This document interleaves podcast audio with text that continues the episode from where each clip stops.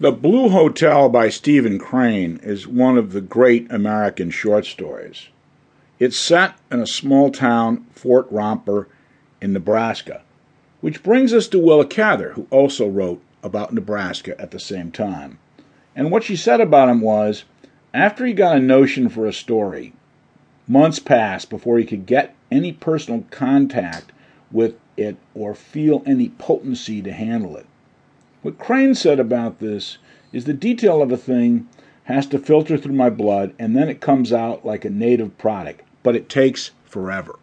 These two statements form the core of understanding Stephen Crane's writing in general and specifically with regard to the Blue Hotel. We think you should hear the Blue Hotel first before getting a classic introduction, so we're going to make it an afterword. What you may want to know up front is that Crane wrote a famous book, The Red Badge of Courage, but also two other very good ones. His first, Maggie, A Girl of the Streets, which was revolutionary for the time, and the second, George's Mother, which was also a similar one to Maggie, A Girl of the Streets.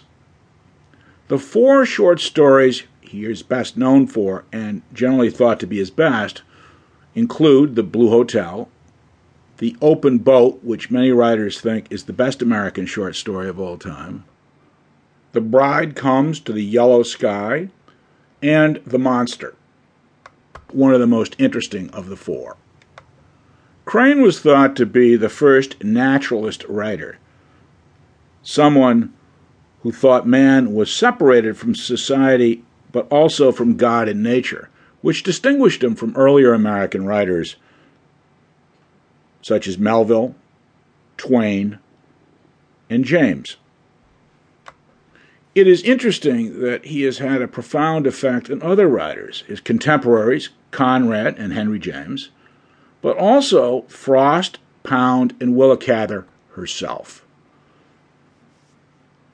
Hemingway gave him the highest of praise in his collection on war anthologies in 1942, saying that The Red Badge of Courage was perhaps the best of all of them.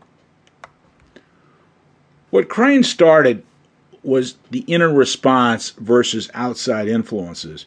You see this in the Blue Hotel, as these people are positioned in nature, in physical environment, but what you really get out of it is how they inner respond themselves, much more than the importance of the stage of where they are. His constant theme is really a light irony at the beginning that cascades into a major one at the end. And that's what happens at the end of the Blue Hotel, which I think you'll enjoy very much. He's been wonderful in terms of counterpoint as well. Although Maggie, a Girl of the Streets, was one of the first books that dealt with prostitution and how women were hurled out of houses if they got pregnant made a mistake with a man to have an affair, or in many cases, even to just be suspected of that. And this happened most dangerously for young women with servants and people who had nobody for protection. And Maggie was such a person.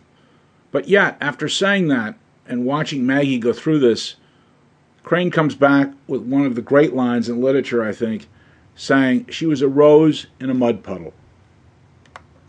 The other thing to notice about Crane is he's something like an impressionist painter because it has a feeling, his scene, of more than just realism. And think about colors. It's the yellow sky in one story, it's the red badge in another, it's the blue hotel. And famously, from the open boat, it starts, and it's worth hearing this.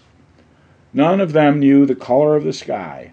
Their eyes glanced level and were fastened upon the waves that swept towards them. These waves were of the hue of slate, save for the tops, which were of foaming white, and all the men knew the colors of the sea.